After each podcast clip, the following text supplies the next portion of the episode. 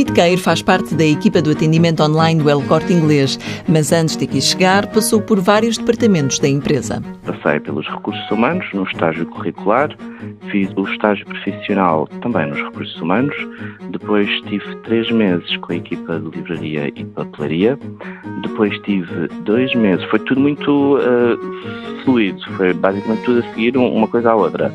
E hum, depois tive dois meses nesta equipa onde estou atualmente, mas também era reforço só na altura de e-commerce, da loja online.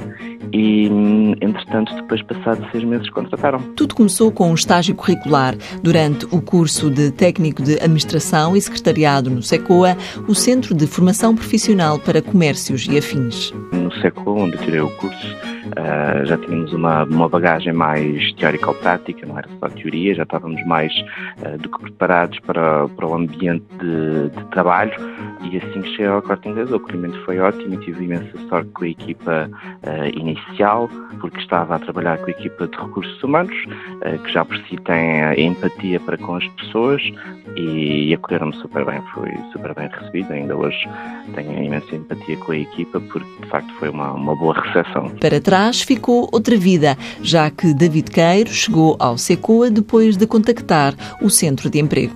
Fiquei desempregado por minha vontade. Trabalhei seis anos numa empresa e achei que, que estava na altura de, de, explorar outro tipo de tarefas e de funções. E assim que fui ao centro de emprego para apresentar aquela documentação toda, fizeram-me logo uma proposta de um curso que ia começar hum, na semana a seguir, basicamente, foi tudo muito rápido desempregado, apresentar a documentação para o subsídio de desemprego. Passado uma semana já estava a começar o curso. O curso de técnico de secretariado tem a duração de um ano, está dirigido a adultos com o 12º ano de escolaridade e inclui seis semanas de estágio curricular. Mãos à obra. Uma parceria TSF-IEFP.